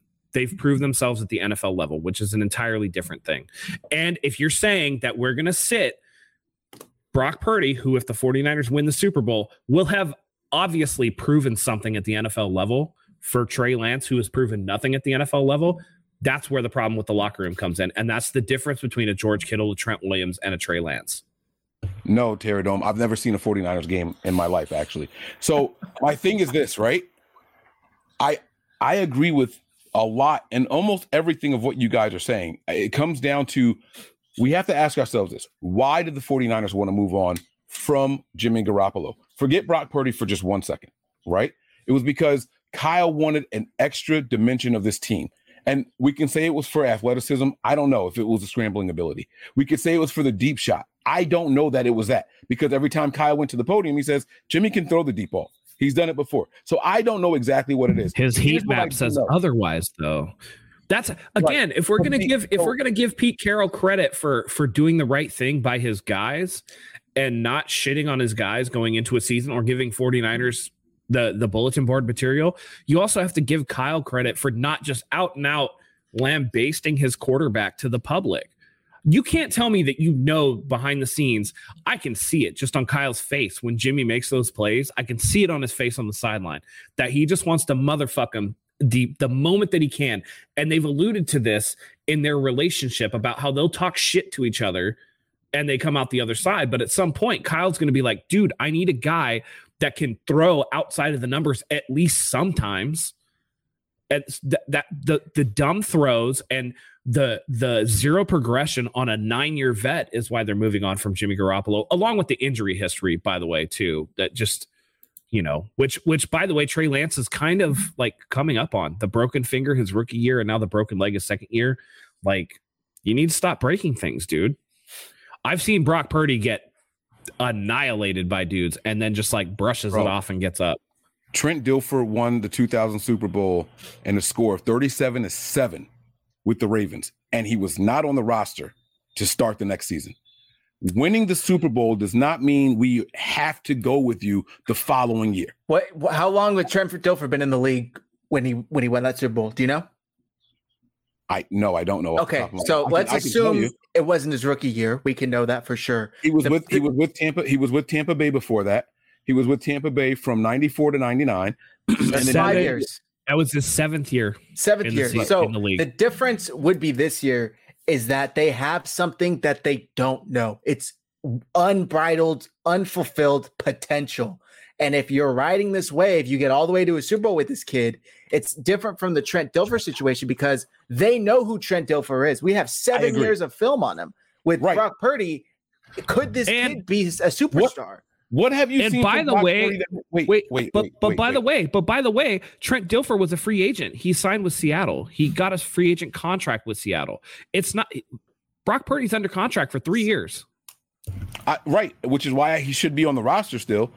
But what have you seen from Brock Purdy that makes you think, hey, there's more untapped potential here? There, well, there's it, okay. It doesn't even have to be untapped potential. If this is his ceiling, then the 49ers are going to win a lot of games every year. And if this is close to his floor, and the 49ers are going to win a lot of games every year. Yes, I understand Trey Lance's ceiling is much higher, but at the moment, his floor is much lower. So even if you want to start Brock until you allow Trey to develop more and steal that starting gig back from him, that's fine with me. But it's almost unfathomable for me to try to imagine Brock Purdy hoisting a Lombardi trophy and then in July or May going to him and saying, thanks, kid. Come on, Trey, let's go. Like it, it, it's just, and, and that's why that's why I set the ceiling at winning the Super Bowl, because anything short of a Super Bowl, you can justify it to your guys. Hey, as good as we were last year, I think that Trey has an even higher ceiling. We just got to get him there, people, guys. People but if they that. reach the promised land, it's like, how do you not give how do you not give Brock Purdy the run back? You're the defending champs. How do you not give him the run back? Right, people that's like hate. that's like I'm, I'm gonna I'm gonna tell you why people hate when I compare him to Trent Dilfer, because they think that the only thing that I'm using is the Super Bowl win. Right, Brock's not there yet, and I'm still gonna compare him to them because this is what happened. The Ravens ended up benching their quarterback Tony Banks, right, because they lost all these games. They didn't score an offensive touchdown in so long, right? And then w- here comes uh, Trent Dilfer. He they lost the first game that he started. Then they won seven in a row. And then they went to the postseason and won the Super Bowl. People forget that. That's not anything different than what Brock Purdy is doing. There's no uh, astronomical numbers. There's no three hundred fifty-yard game for Trent Dilfer. There's th- th- there's no three hundred fifty-yard game for Brock Purdy. There's no four-touchdown game for Brock Purdy. There's no four-touchdown game for Trent Dilfer. These guys were asked to go in here and run the offense the way that it's supposed to be run. Don't do more. Don't do less. Don't cost us games. And that's what Brock Purdy is doing. Guys, it's okay to say we're winning, we're doing good, this kid looks good, but there could be more. There's nothing wrong with that. That's my, that's my entire point with this whole argument. Seven in a row, he went out there and won. He won the Super Bowl, and he was not even on the roster the following game. You can't compare two thousand to two thousand twenty-two. The league is completely different. This 49ers team is not completely different. It's all based off of the run game. It's the same thing. A number one defense, a good run game, build your team in the trenches. That's if you had to guess, the 49ers and the it, Ravens are building those teams. How many points was that Ravens offense averaging? With with Trent Dilfer in there? Yeah, yeah. I can look it up if you would like me to. Please hold on, do. hold on. I'll look it up right now. Trent Dilfer in eleven games, eight games starting, had twelve touchdowns, eleven interceptions. His interception ratio was four point nine percent of his throws were interceptions. He averaged six point six yards that's, per but attempt. But that's not what he asked, though. That's not what he asked. He asked how many points did they score in those games, right? Well, okay. That, yes, but Trent Dilfer's stats, I guess, are a better indication of what he brought. But let me know how many how many points the offense as a whole, because that's been it, the main it, difference. It, with he didn't Brock have Purdy. a single game. He didn't have a single game. I'm lying. He had two games over thirty points. They put up forty-four. They put up forty-four against the Browns. They put up twenty-four, thirteen, thirty-four, twenty-one in the postseason, twenty-four in the postseason, sixteen, and then thirty-four in the Super Bowl. But once he was in there, it was twenty-seven points, twenty-four points, twenty-seven points, forty-four points. That four-game stretch right there is over thirty points a game. That four-game stretch with Trent Dilfer was thirty points a game. Not me. That's the math. I'm just telling you guys what happened. It's not unusual for something like this to happen in Hold the N F L. On. And that doesn't Hold mean on. that you I'm gonna to do I'm gonna do some math right now. Right now. I, you want me I'll you let me know what you want. No, I'm gonna do some math. Hold up. You guys continue okay. on. I'll let this me do is let me do a very little unusual, math. By the way. Because it's not a it's not a backup veteran coming in to lead the team to a possible Lombardi. This is a rookie, a seventh round rookie. So I, I just think that still a backup, but a rookie, and a rookie quarterback has never won a Super Bowl. So we're asking for him to do something that has never been done by any player in the N F L. All of the greats were once a rookie, and they didn't do it their rookie year if they were starting. So I just think there's so much more, so much more magnitude to this, what he would accomplish if he does accomplish it this year. And I, look, the main thing, too, is he's not turning the ball over. What did Trent Dilfer have? twelve touchdowns, eleven interceptions? Like, that's just completely different than what Brock is doing this year, and and half of his interceptions, I think he has four, half of them aren't even his fault. Yes, he'll take them because they're on his stat sheet, that's fine, but he's not only operating the offense, he's operating the offense better than any quarterback we've ever seen operate this offense since Kyle Shanahan has been the coach of the 49ers, more efficiently. Yes, you could argue Jimmy was playing at a career high this stretch this year, but one, Jimmy did what he always does, and he got hurt, and two, it still wasn't as good as Brock's doing right now. So I just think it, it's insane to think that he can lead the team to a Super Bowl averaging thirty plus points per game, and that wasn't him earning his spot. By the way, the Baltimore Ravens. Uh, You're muted. In- Oh. Hey, Matt, before you go, before you go, yeah, yeah. right? I know you're going to come in here with some good numbers. It's going to blow my point out the water. I know it because I looked at the whole numbers, and I know you got to include that six-point game that he had also. But let me just Son say this bitch. really quick, all right? It's not about points per game, though. It's not about points per all game. Right, but, it's about me... passing versus running, and the Ravens as a team had twenty-two hundred rushing yards in two thousand. Right, but wait, before you before you continue, let me just say this okay. really quick, right? I want you guys to remember the first thing that I said about the whole Brock Purdy thing. He is not overcoming the system. And that is what, listen to me, just hear me out. That is what starting quarterbacks are tasked with doing. You cannot name a franchise quarterback that doesn't have to occasionally overcome the system. Just Tom Brady about that for a second. Just Tom Brady has never overcome the system. Because Tom Brady was the system. Don't do that, Matt. Come on, that's bro. that's Don't a goalpost that, move, though. He wasn't the system. You're talking when he about started. a guy. What what is overcoming the system? You're talking about Tom Brady, a guy that drops back and throws to the open dude. If that's what you're talking about, what you want in a quarterback, drop back, throw the open dude, throw to the open dude, and don't turn over the ball. Then what? What do you mean overcoming the system? When when the offense, okay, so because this whole stadium was chanting, you know what? Forget it. Make him the starter for the rest, rest Look, of the season. All I'll Make say, him the starter for the rest of the year. Forget there it is because they chanted his name. He is the ten-year starter. It's forget, strange. Forget nah, hey, but don't do that like that. Like that's what we think. I don't give a fuck that they chanted his name. Yeah, and I, I think that you can't. That's that to me, Mike. Saying he hasn't overcome the system yet. That's like saying, well, the 49ers haven't played anybody tough yet. They haven't played a winning team yet. Because all he can do is what he's asked to do. And unless you're asking Kyle Shanahan to purposely call shitty plays for him, then that's something out of his control. I agree. It's also like saying that the only reason that the 49ers are averaging over thirty plus points a game since Brock Purdy started is entirely because of Christian McCaffrey, which is also bullshit because we've had games where Christian McCaffrey doesn't do dick all. Where he's had like sixty yards from scrimmage, and it's like, okay, yeah, but see, that, and that's that's kind of my point, right? This is the complete- Jimmy Garoppolo averaged twenty-two points a game with this offense, and now they're averaging over since Brock Purdy's been over starting thirty-two thirty-four points a game. Yeah, over thirty-two points a game, right? I completely agree with you, and what this, this, and I'm not saying that he's not more efficient. I said that.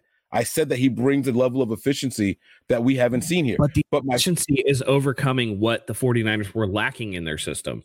The, it, the system, Kyle Shanahan's system, if you there was there was a chart that came out, I don't know exactly where it was, where it's like the 49ers faced the lowest percentage of perfectly covered plays in the N F L. It's because Kyle Shanahan calls the best plays in the N F L. All you need is a dude that it's just keep it simple, stupid. Don't fuck it up. That's I got all one that more question for y'all. And, and as soon as y'all answer the question, I'm going to ask the question. I'm not going to say anything else. I'm not going to say anything else on this topic after I ask this question. You ready? How many points per game does Trey Lance average with Christian McCaffrey with his offense and everybody healthy? mid twenties because he's not as efficient. He's going to turn the ball over way more. We have literally never. I said I wasn't going to say anything. I okay. In the starts that he's had, look at his ball placement and tell me that that's not good I, for more turnovers my, my, than what Brock Purdy's doing. My question was, how many points does does Trey Lance average with Christian McCaffrey and the rest of these offensive weapons healthy? I mean, woulda, coulda, shoulda, bro. All I know is that, listen, all I know is what I can see. And again... Again, we're talking about a Super Bowl victory.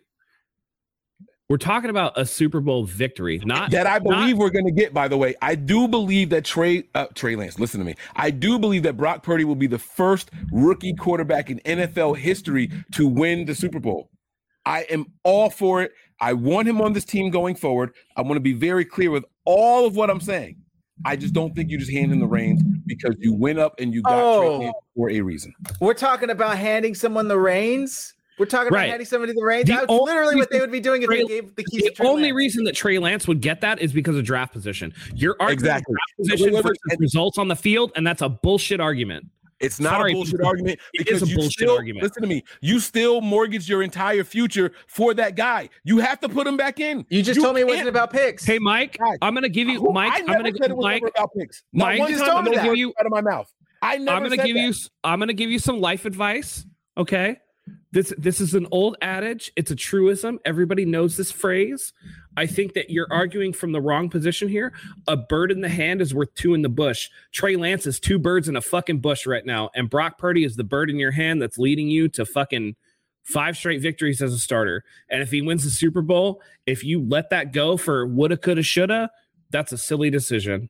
Now, if he doesn't win the Super Bowl, then you've hey. got a genuine competition on your hands. I'll tell you this. And there's no shame in your I game. Will- like you said, if Trey Lance has to be the backup to Brock Purdy, what's wrong with that? What's Absolutely wrong with that? Nothing. Because, because Brock Purdy could get injured too, and then we would know.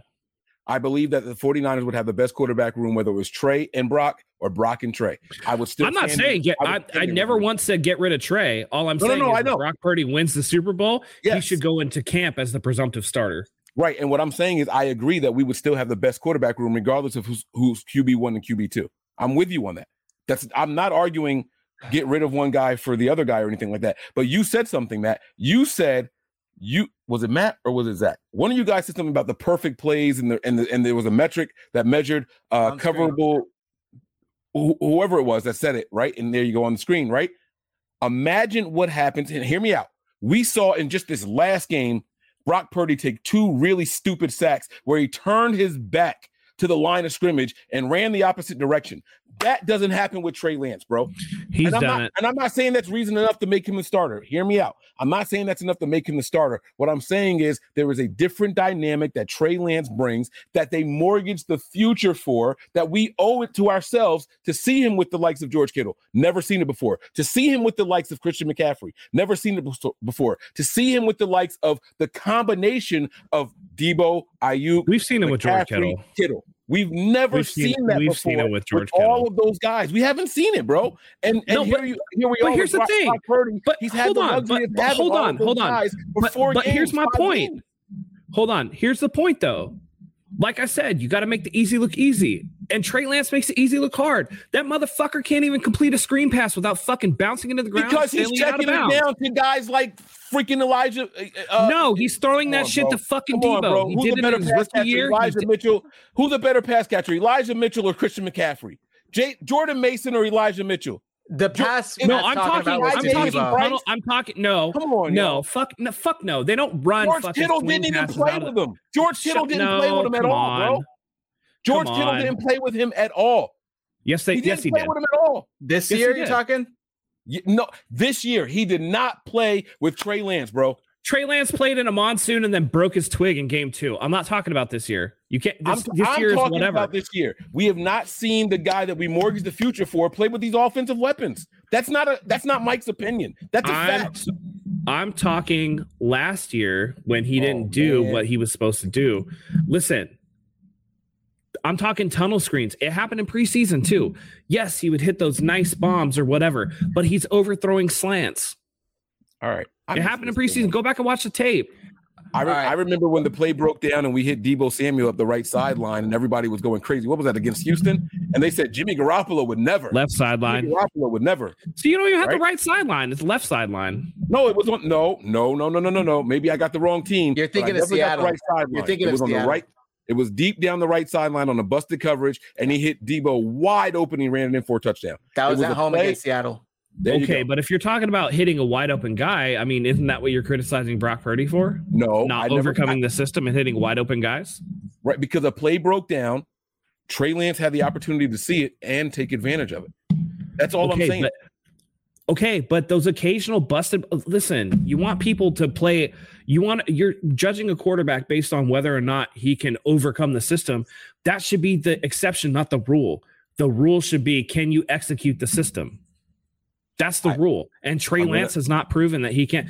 And I'm not listen. I'm not saying that Trey Lance is raw, dude. And it's not. I'm yeah, not trying to I shit agree. on Trey. I'm not I trying agree. to shit on Trey. I'm definitely not.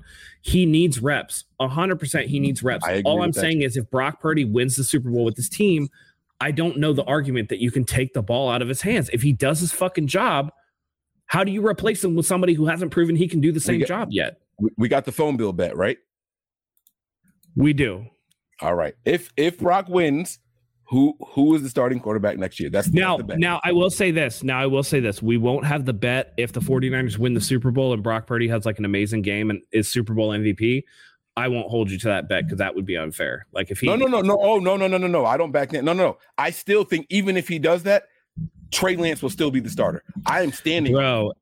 I if they win the Super Bowl and Brock Purdy wins Super Bowl M V P, you're tripping, bro. Then I'm then I'm paying your cell phone bill. That's all.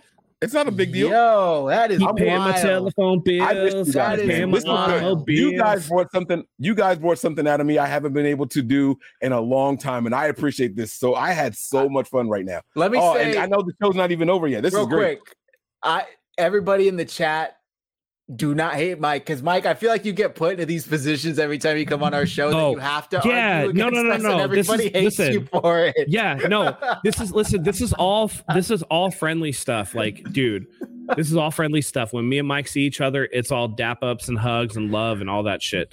Like that, we're just debating, and this is like this is healthy debate. I know a lot of people out there in social media don't know what that looks like. This is what it is. Like this is healthy debate. It's yeah, no, all love. Fun. There's no hate here. I'm not hating on Trey.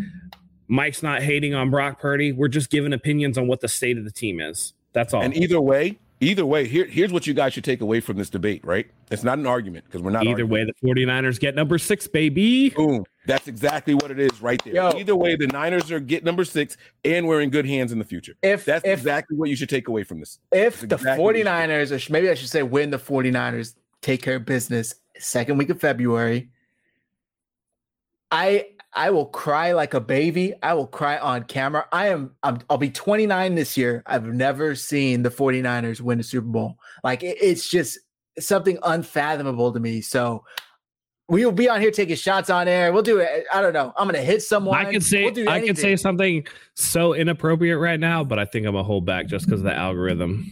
You guys Let's are just say, on my overreaction show after the Super Bowl, because you guys don't do it. There we go. You guys are coming on the Nothing But Niners Overreaction Show, and we are partying like it's two thousand or ninety-nine. Sorry. I'll just I'll like just say this. I was twelve years old when the 49ers beat the Chargers in the Super Bowl, and that was the first time I went from six to midnight. I'm just going to put it like that. You sick fuck. All right, let's get into this. Wrapping up the Seahawks game. yeah, wrapping up Seahawks game. Let's do um Go ahead, how Mike. we think the let's let's let's just like I mean we we haven't talked about how we think the game is actually going to go. So let's do that. We'll get into our offensive, defensive M V Ps and our final score predictions. All right, let's do it. Um, I'm sorry, I totally missed that first. But did you say get into how the game's going to go and then yeah, the, like okay, how okay. how we yeah, think yeah. the game is going to play out? I think this is going to be a tough start. Uh, Mike will be right back, guys. I, I think mainly the weather, it should get better as the game goes on. And Bolts Nation, I see your question for Matt. We will get to it, I promise. We're not going to miss it. Um, I think that what the 49ers will have to do is really get that ground game going early and take care of business on the ground, because the weather may not permit them to start off the game through the air. And as long as they play sound defense, which I know they haven't to start the last couple of games, they've given up some big points or some big drives to start the last couple of games. Hopefully that's not the case this week. Um, how do you think the game's going to go? So I'm kind of with you on that. I, I think it really depends on when, if and when the rain gets going. Um, I think that it's really going to be a game of two halves. And what I, what I hope is that the rain is holding off on the first half of the game. Brock Purdy can get out, do his thing. The 49ers can build up a lead, um, and then they can just, you know, kind of run it out for the second half.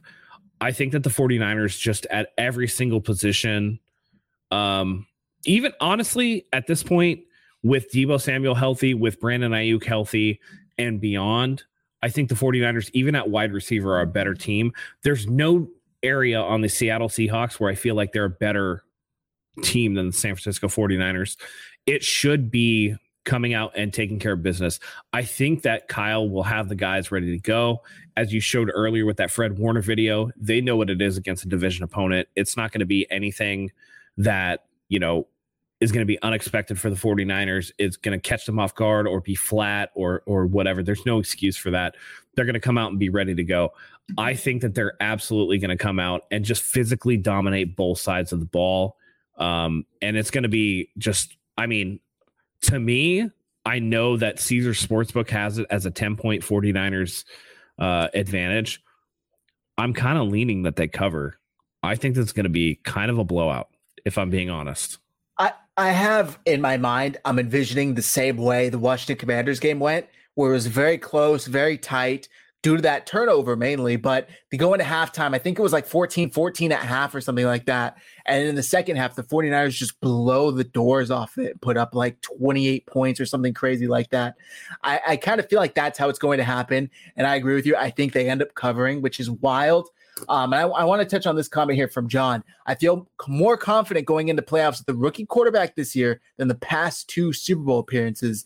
I feel the same way. I, I don't know what it is. I think Christian asked in the chat, how do we I know feeling? exactly what it is. It's a quarterback that takes care of the ball and that isn't like a gimmick.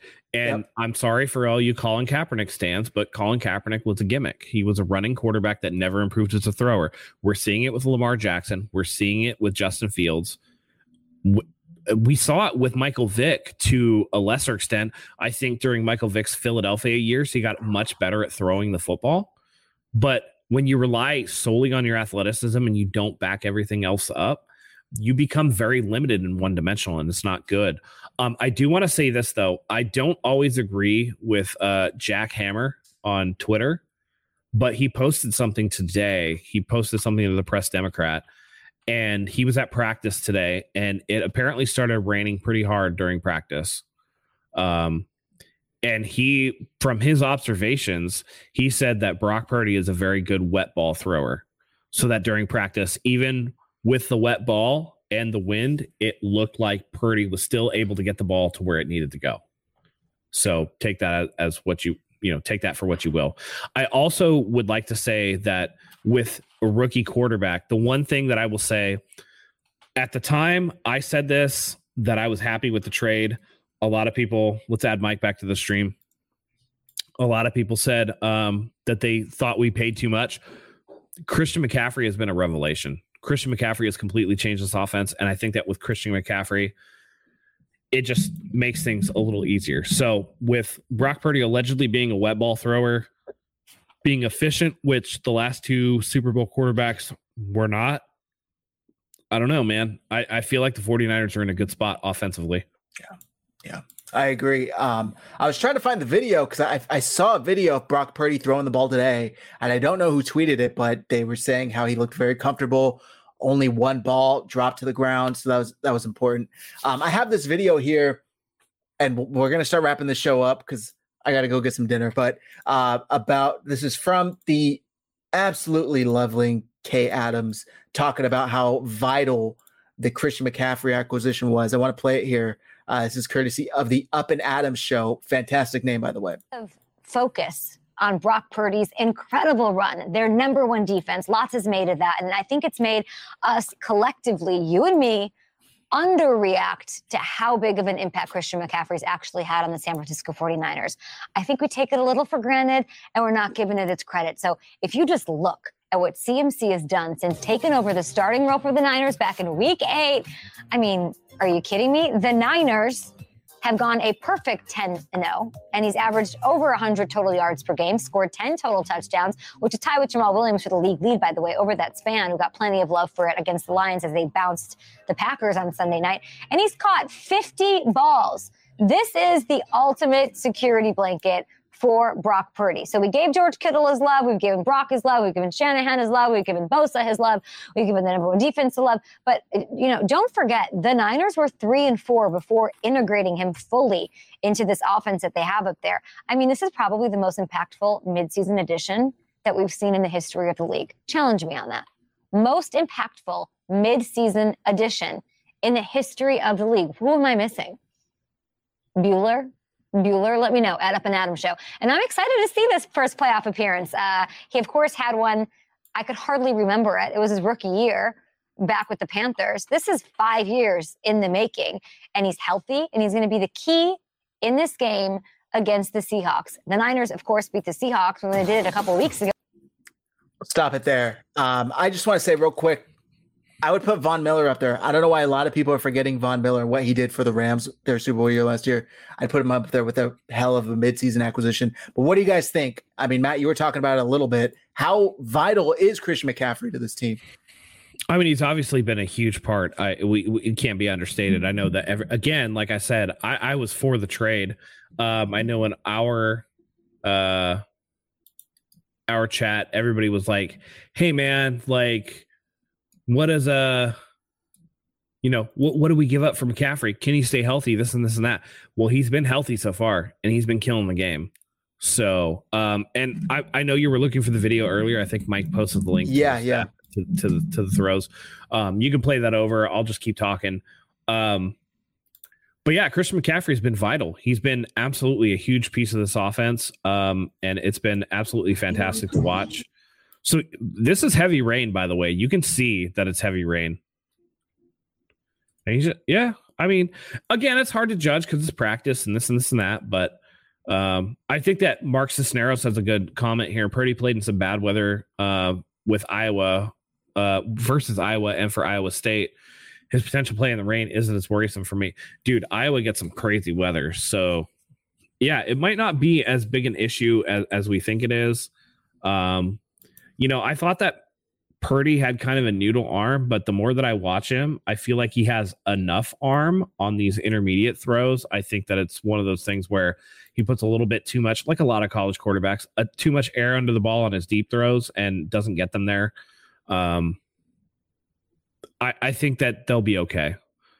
But the fact of the matter is, one of the reasons they'll be okay is because of how important Christian McCaffrey has been as an acquisition for this offense.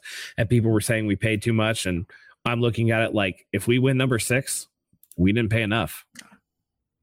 Agreed. Uh, Mike, any comments? Christian McCaffrey, Brock Purdy in the rain. Uh, did Kay Adams have worked under her face? Stop it. I I wasn't trying to. She just looks hey, different. Hey, Zach, Zach, what's Ash doing right now? Don't let her hear you, bro. Um, Kay Adams no. is flawless. I will not oh. tolerate any Kay Adams slander on this channel. Listen. Listen, girl, listen, I love Kay Adams. She needs to stop coloring her hair. No, I think it's the way she does her makeup. It's like that contouring thing that they do nowadays. Is that what that was? All right. I, yeah, I, was I think so. No, no shot. No not, shot. Also, just as an aside, not a fan of the center part. I think center part on women is a little weird. It's but... Kay Adams and then Mina Kimes. Wow. Ugh, Mina yeah, Kimes. Chicks, huh? Stuart knows what I'm talking about. All right. Um, no, you know, I, all I saw from those videos was uh, better passes coming from from Johnson. Uh, I, I don't know. Maybe maybe I'm looking at the wrong things. They were they were more precise. The velocity was there. They didn't seem to tail off at the end of, of the pass. I'm not put it back up. I'm not I'm not lying. I'm not, I'll, I'll take your word. I hear you. I, I, I again, guys. I don't think it's going to rain much on Saturday during the game. And uh, not only don't I think it's going to rain much, I think that even if it does rain, we are in good hands. I think Brock Purdy is well capable of running this offense the way that it needs to be run. So I am just not worried about it at all. Um, and to to Kay's point about, you know, the acquisition of C M C, people looked at how many picks we gave up. They didn't look at the value of those picks. We didn't even give up a first round pick. We we no, we gave up we gave up picks that we traditionally draft like dog shit at. Exactly. Exactly. We took some of our worst picks that we use in the draft and we turned them into the best acquisition this offense could ever ask for. The N F L is going to regret letting Kyle Shanahan get his hands on a running back like Christian McCaffrey. It's not my opinion. They're already almost regretting it. And I get it. Like Matt said earlier, you know, there's games where he has what seventy all-purpose yards or things like that. But it's it's the it's the way that he makes defenses have to commit to something. It's not about it's how they use him, to be honest. Yeah, it's yeah, exactly. It's, it's some of my. I had a joke earlier in the season, Mike. You weren't here for it the last few weeks or whatever, where it was like, Mina Kimes, are you serious? I'm with you on that. Mina Kimes, eh, Wago. Mid, mid, bro. Wago. Mid, mid as fuck. Mid as fuck. Even lower because she's a Seahawks fan. Mid. Um, no, but I, I so we, we had a thing going earlier where it was like I could predict the play of any like of any game for the 49ers, and it's like toss play Christian McCaffrey left side of the offense. And it's just Kyle does get pretty predictable with how he uses Uh, how he uses Christian McCaffrey. Also, if we're talking about um, good-looking sports, uh, listen, I'm I'm old school. You guys are gonna hate me for this. I don't care. I'm still I'm still a fan of Erin Andrews. I still think that she's she's pretty good-looking, bro. Beautiful. Susie Colbert, the goat. All right, uh, bro. Yeah, Tara Doe. Bro, the goat. Okay, controversial. The goat. Doris Burke. Fuck it, I said it. Doris Burke, baby. Rachel Nichols too. She's she's a thick, thick girl. All right, we're getting way off topic here. Let's get back into the show. Uh, I, I'll pull this up, and then we're gonna get into our predictions. I thought this was interesting, and uh, Brian Peacock uh, of the Locked On 49ers podcast tweeted out this this little nugget of information uh, that the Colts gave Trey Lance the quote blue card in twenty twenty-one. They still need a quarterback. He finds it hard to believe that they wouldn't at least call about Lance. What would they offer? Uh, entirely possible that they have a higher grade on Lance than they do currently on uh, the quarterbacks coming out of this class. So let's check out this clip from the twenty twenty Colts going into that draft.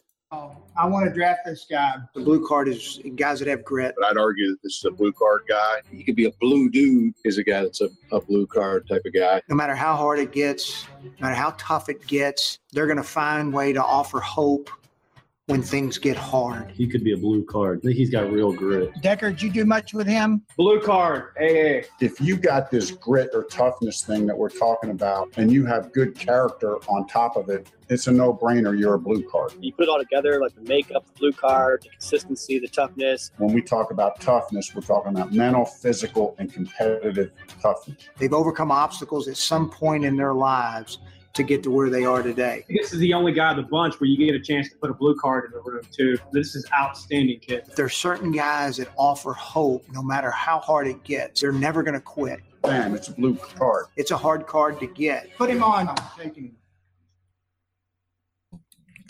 By the way, the toughness and grit is exactly why I think Will Levis is my Q B one going to this next year's draft.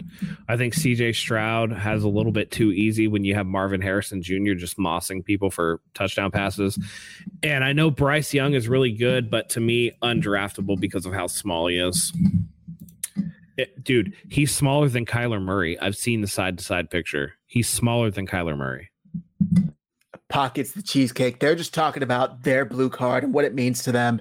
And people were speculating they did have a blue card rating on Trey Lance going into that draft class. So therefore, would they still want him if the 49ers? But also, them? Chris Ballard can kick rocks. We're not giving him Trey Lance. Chris Ballard looks like he's been punched in the face way too many times. I don't know what it is about his look. It's kind of creepy. He's had work done, like Mike said about Cam. uh, Richard, Rich Hidalgo, Caleb Williams is not draft eligible this year. All right, let's get into these predictions. I got to go grab some dinner. It's been a very fun show. Hit like, hit subscribe if you guys haven't already. Wait, real quick, real quick. I want to get Mike. How do you think the game is going to go on Saturday? What yes, do you please. expect to see? Yeah, no, no, no. I think the Niners win this game by two scores, but I think it's a low-scoring affair. I think that if the weather happens to be an issue, the Niners try to ground and pound, dink and dunk their way through. But guys got to remember that the dink and dunk is all of a sudden a weapon for the 49ers with the addition of Christian McCaffrey, Elijah Mitchell coming back, George Kittle seeming to uh, have his confidence back with him as well. Um, I, I wish I could say that there were no more hospital balls, but we saw a couple of those even in the last game. However, I don't think that's an issue down the field. I think everything, like uh, Matt was saying earlier, make the easy look easy. I think uh, Brock Purdy is going to come in here and command the middle of the field, you know, six, seven yards beyond the line of scrimmage. And I think we go out there and we we just march. I think it's going to be a short game. You know, you watch N F L Network, you uh, you watch you watch the uh, N F L Plus and watch the replays. The last game that we played against the Cardinals was an hour and forty-five minutes. That's including all the stoppages and things like that. When you go back and you watch this next one, I think it's going to be like an hour and thirty minutes because I think it's just going to be a lot of time coming off the clock. No need to call timeouts. It's going to be out of hand before it's in hand, and the Niners win this one. I'm going to say, if I have to give a score prediction right now, I'm going to say seventeen. Uh, to, save it. Oh, save not, it, yet, it, not, save yet, it not yet. Not yet. Not yet. Sorry, sorry, sorry, sorry. Now the game's going to go offensive. And by the way, blue card sounds like a guy that can overcome the system. Just want to put that out there. All right. I, I, I'm like mind blown over here because I just saw P F F put out their all pro, and their all pro defensive line is Myles Garrett, Chris Jones, Dexter Lawrence, and Micah Parsons. No N F L sack. P F F? Meeting. Yeah. P F F is a fucking joke. Apparently. Fuck Nick Bosa's going to win Defensive Player of the Year, and they're not going to have him on their All-Pro. So pretty stupid. Fucking foolish. That's what it should stand for. All right, let's get into this. Offensive M V P, Matt, who do you got? That was low-key fire, by the way, Zach. Thank you, job. thank you. All right, did you just come up with that, or did you hear that? Yeah. That was good. That was really good. Pretty fucking foolish. We're gonna we're gonna hold on to that for the future. Um, T M offensive, you said? Yes, sir. All right, I'm going to take the cheap way out. I'm going to say Christian McCaffrey. I think he's going to have one hundred fifty scrimmage yards, at least one touchdown, um, and I think the 49ers dominate the line of scrimmage. Mike? I'm going to go with the guy that no one's probably going to expect to be. Uh, I'm going to go with, assuming it's a rain game, Jawan Jennings. I'm going to say seven catches, oh. about eighty-five yards, uh, but very important catches throughout this game. I don't know if he's going to get in the end zone, but he's going to be the chain mover. Doesn't going to and that doesn't mean it's going to be on third downs, but he's going to be the guy that grits it out for us. The, the Seahawks are going to focus on taking away the stars, and I think they're going to do a decent job at that as well. Debo's going to be a, a non-factor. Uh, Ayuk is going to be a non-factor. That means that my my, my guy um, Jawan Jennings is going to have to step up. I just think this is hilarious. R X eight two four. We need shirts. Overcome the system. All right. Uh, offensive M V P for me. Just like Matt, I'm taking the easy way out. George Kittle.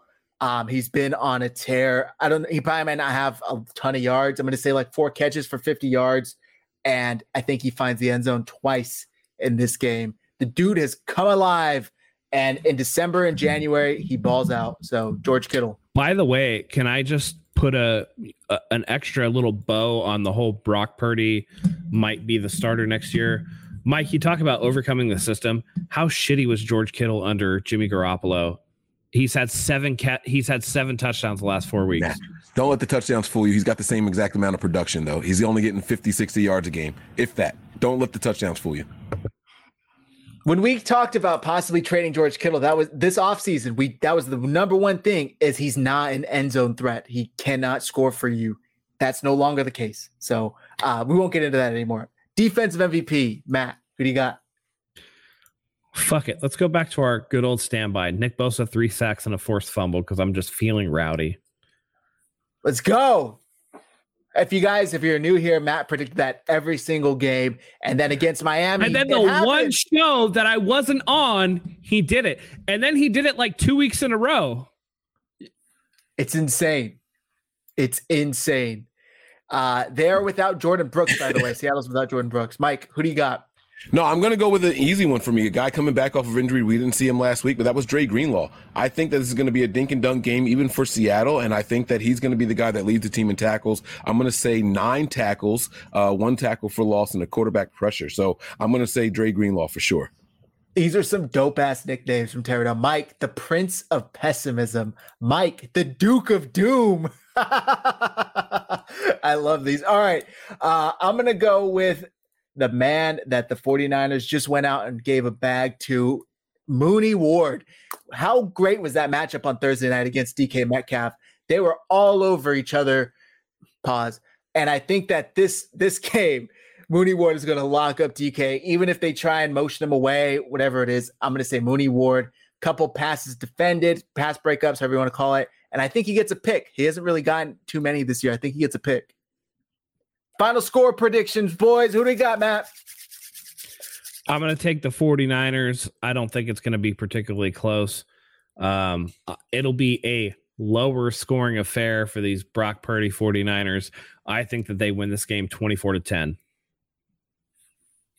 Mike? I'm going to give two because of the weather.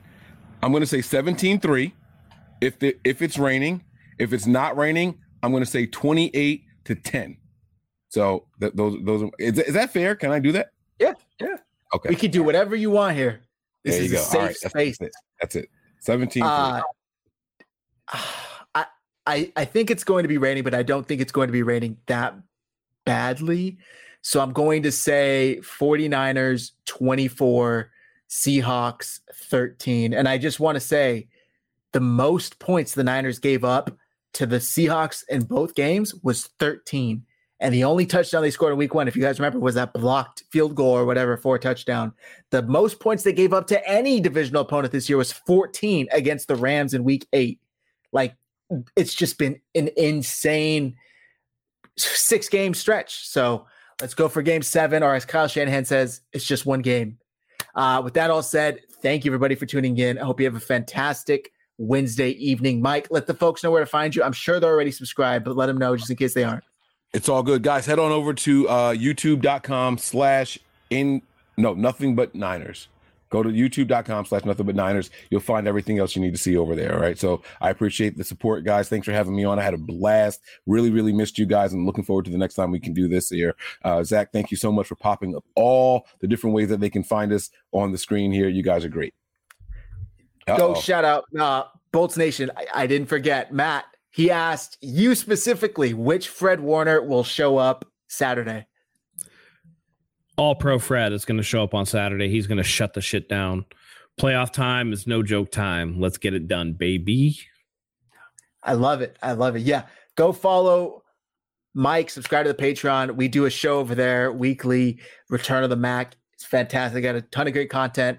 Uh, I need to get on that show at some point or another. I've just been like busy. We'll do so, it. Sorry do about it. that, Mike. We're definitely going to get it done. That's for sure. Let me know when you're available, man. Hey, if we need to do our own knockoff of Return of the Mac, we can do it. Hey, no, when do you do it? Tuesday? Whenever Wednesdays, you're available. Usually, but whenever. I'm off. I'm off at the beginning of the week. So if it's Tuesday, I'm I'm available Tuesday for you. Let's do it. These nicknames are insane. All right, Matt, you want to take us out? Absolutely. Listen, guys, it's time to paint the end zones red.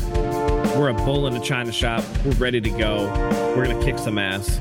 To quote Adam Pullen, Caesars Palace, Assistant Director of Trading, liability is a factor too. The 49ers are the one team we do not want to win the Super Bowl. With that being said, let me quote the great Major League. There's only one thing to do. Win the whole fucking thing. We love having you here as always. Fuck the Seahawks. Until next time, go Niners.